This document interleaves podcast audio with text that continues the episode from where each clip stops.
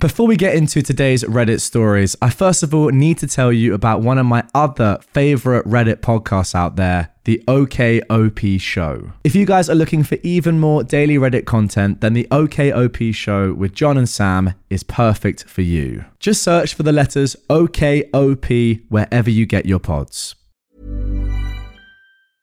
I'm Sandra, and I'm just the professional your small business was looking for. But you didn't hire me because you didn't use LinkedIn jobs. LinkedIn has professionals you can't find anywhere else, including those who aren't actively looking for a new job but might be open to the perfect role, like me. In a given month, over 70% of LinkedIn users don't visit other leading job sites. So if you're not looking on LinkedIn, you'll miss out on great candidates like Sandra. Start hiring professionals like a professional. Post your free job on linkedin.com/people today. You asked for it to come back, so here it is. The most heavily requested subreddit or return of a subreddit that I think I've ever had on this channel. This is r slash stories about Kevin. If you've never heard of this subreddit before, it's very self-explanatory. All I say is strap in. Here we go. He wants to DNA test her kids. So, I can't even completely wrap my brain around this, Kevin. But when my friend, Sage, told me the story, I just had to get her permission to post it here.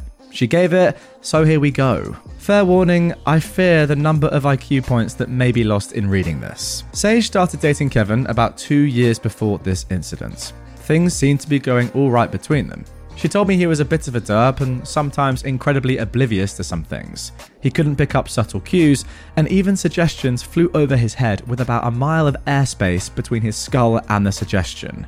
She originally chalked it up to him being on the autism spectrum, as she had a few other friends who have similar problems picking up cues.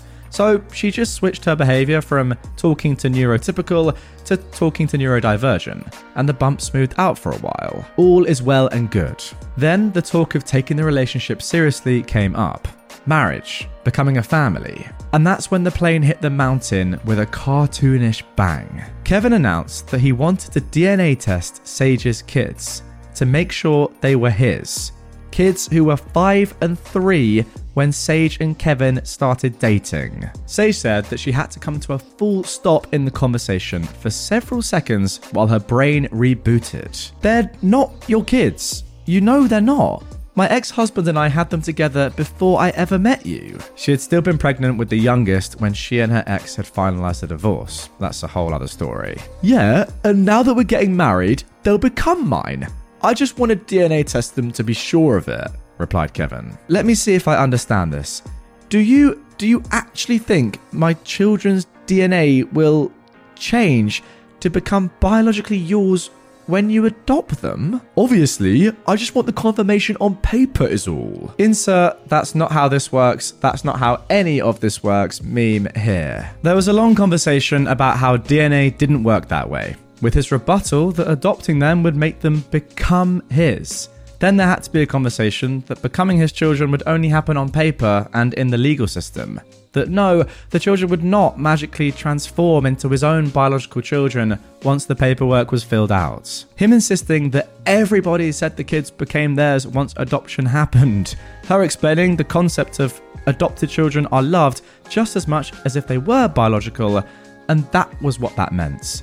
Him insisting that everything pointed to kids becoming theirs. His mum eventually had to become involved to back Sage up. His dad had to become involved to back Sage up. A few books had to get involved to back Sage up. Kevin was furious. He couldn't understand why people would ever adopt a kid if the kid didn't become the actual biological child of the people who took them in.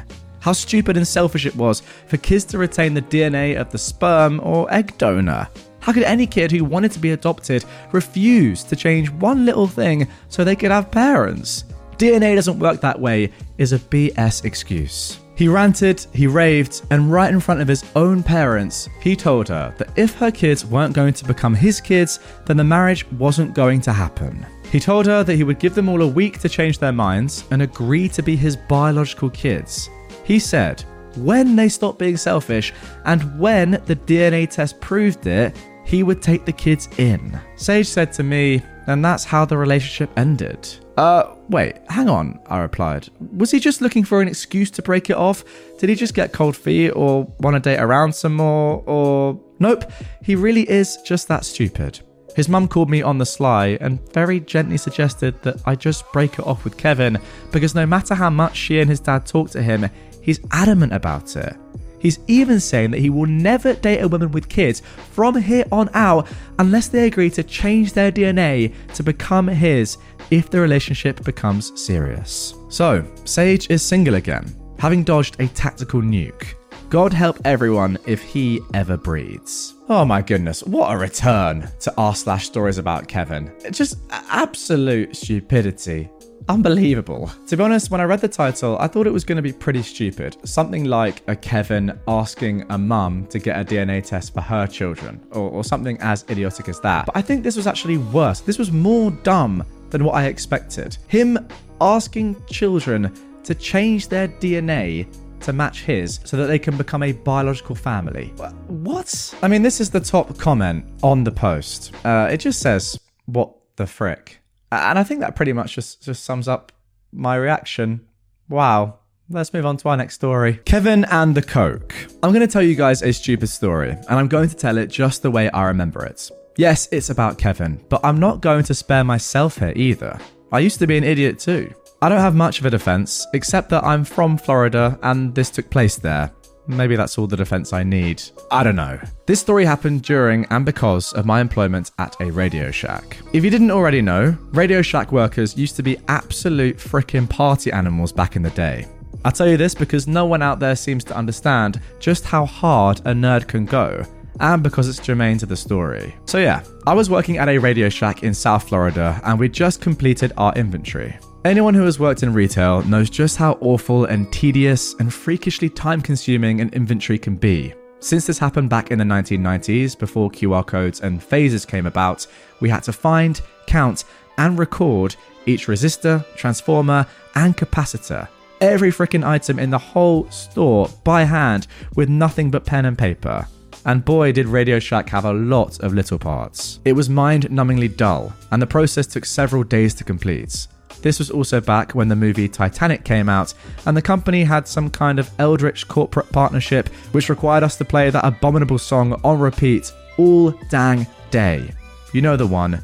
Don't make me say it. Naturally, out of self preservation and sheer desperation, many of us employees resorted to unholy amounts of drugs and alcohol. Okay, I need to pause the story for a second so I can ask you guys a question. Have you ever had someone sidle up to you like actually crab walk sideways and then kind of slide the last two steps up to you? Well, if you haven't, let me tell you that it's just as weird and off putting as you're imagining. I bring this up only because that's the thing I think about whenever someone mentions Kevin. For story purposes, you guys should know something about Kevin. I don't have enough characters in this subreddit to do his existence justice, so I will just give you a basic synopsis. This guy was something else. I'll qualify that statement by saying that he once got stranded for four years in Brazil after a falling out with his prison pen pal girlfriend. And before you ask why a Brazilian would write to an American inmate, I'd explain that he wasn't the ex con, she was. He found her through the back pages of some magazine.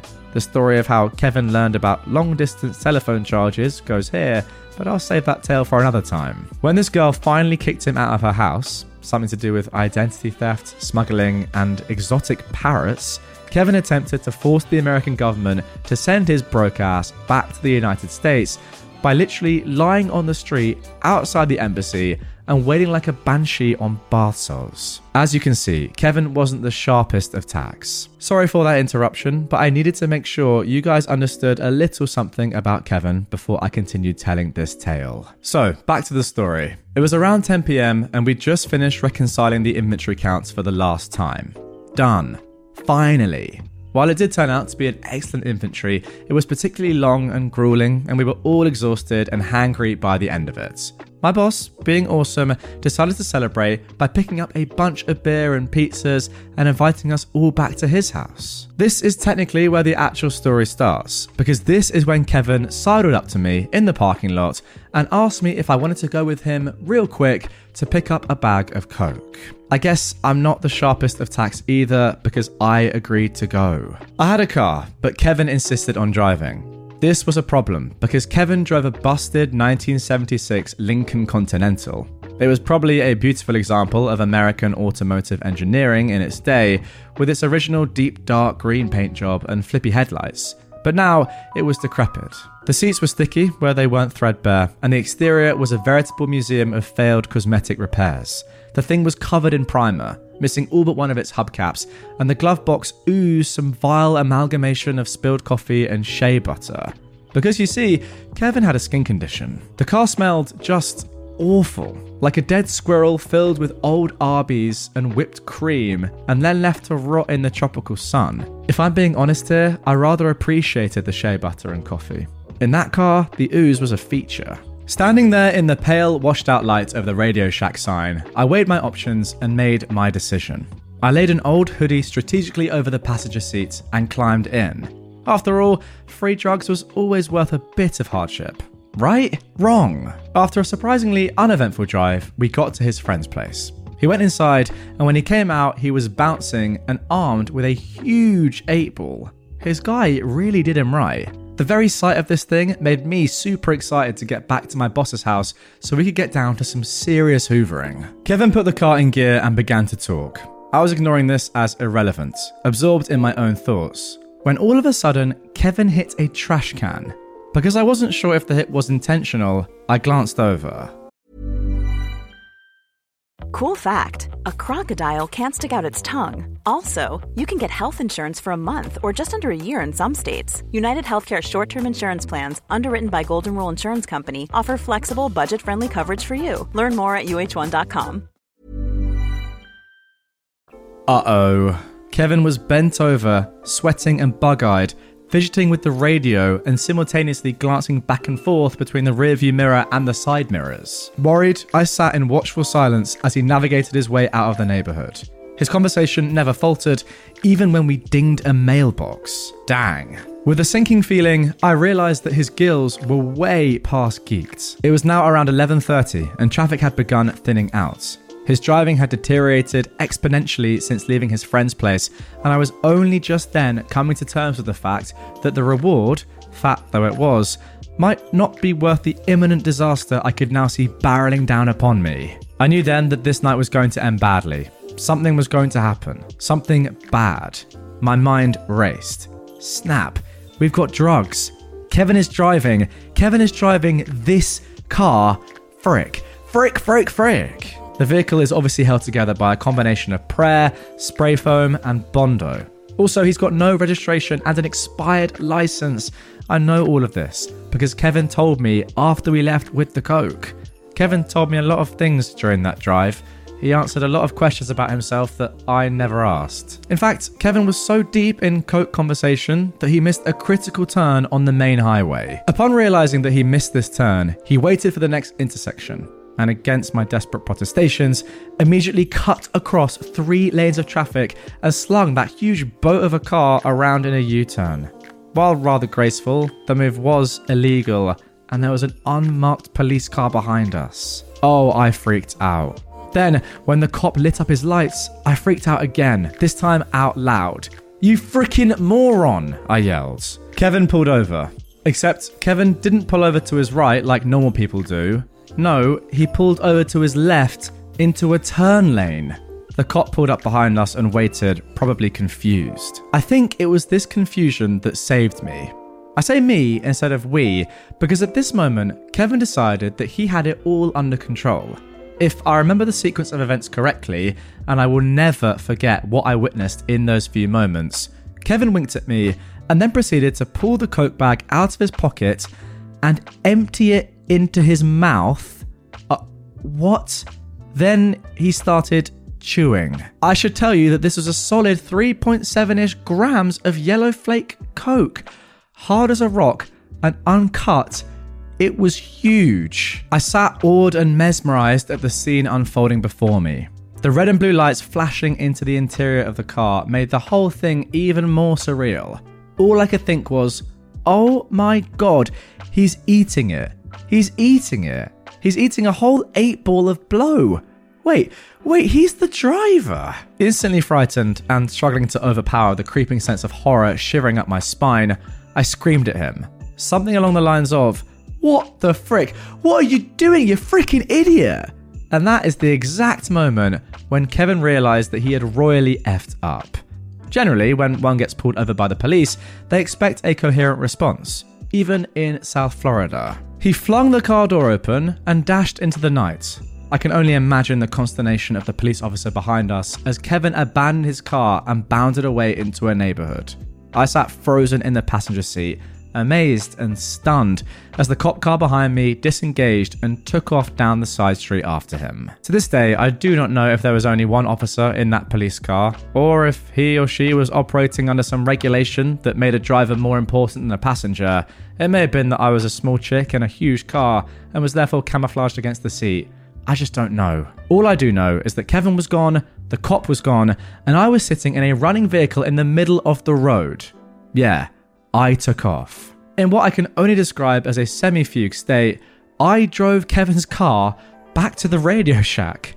After dropping off his car and getting mine, I drove to my boss's place, determined to get my fair share of pizza and beer in recompense for this fiasco of a night, and also to inform my boss that he would have to open the store tomorrow because Kevin was most likely not going to make it in on time. I was regaling everyone with the story of just why he wouldn't make it when the front door banged open and Kevin stumbled in. I'm not exaggerating when I say it was like one of those old West saloon scenes. You know the ones where the whole place quiets when the hero enters?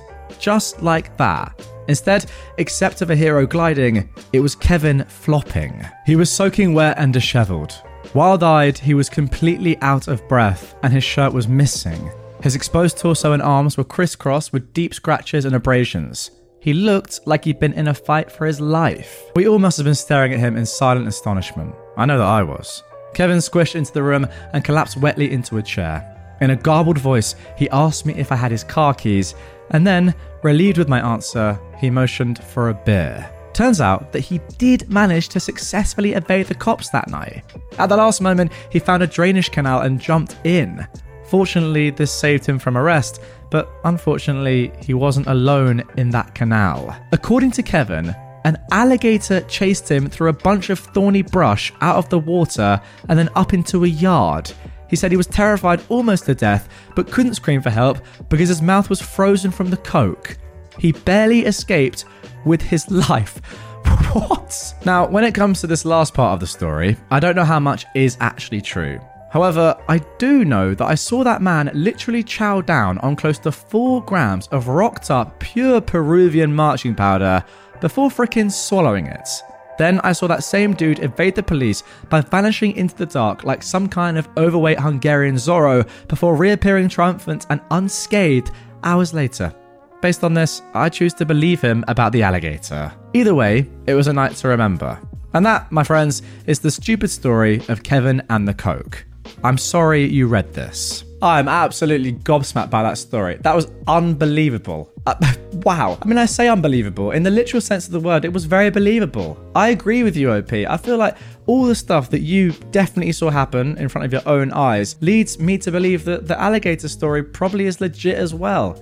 Like, once you've done all that other stuff that we know for sure happened, saying that an alligator chased you in a canal is not even that mental. It's not even far fetched. It's probably the most normal part of this entire story. Oh my word, what have I just read? That was incredible. Now I know why you guys wanted the return of stories about Kevin. If they're all like that, my word, I will cover this subreddit exclusively. What a ride. Anyway, guys, that is going to do it for this one. Uh, an absolute whirlwind and roller coaster of a couple of posts there, especially that second one. Phenomenal. Wow. I hope you guys enjoyed the return of this subreddit. I'd forgotten what it was like, and that did not disappoint. That exceeded every expectation I ever had of what was going to happen when I sat down today. My word. Uh, if you do want more, let me know in the comments down below. Drop a like on this one. And uh, yeah, I need to go and have a long, warm bath. Hey, it's Danny Pellegrino from Everything Iconic. Ready to upgrade your style game without blowing your budget? Check out Quince. They've got all the good stuff shirts and polos, activewear, and fine leather goods all at 50 to 80% less than other high-end brands. And the best part? They're all about safe, ethical, and responsible manufacturing. Get that luxury vibe without the luxury price tag. Hit up quince.com slash upgrade for free shipping and 365 day returns on your next order. That's quince.com slash upgrade.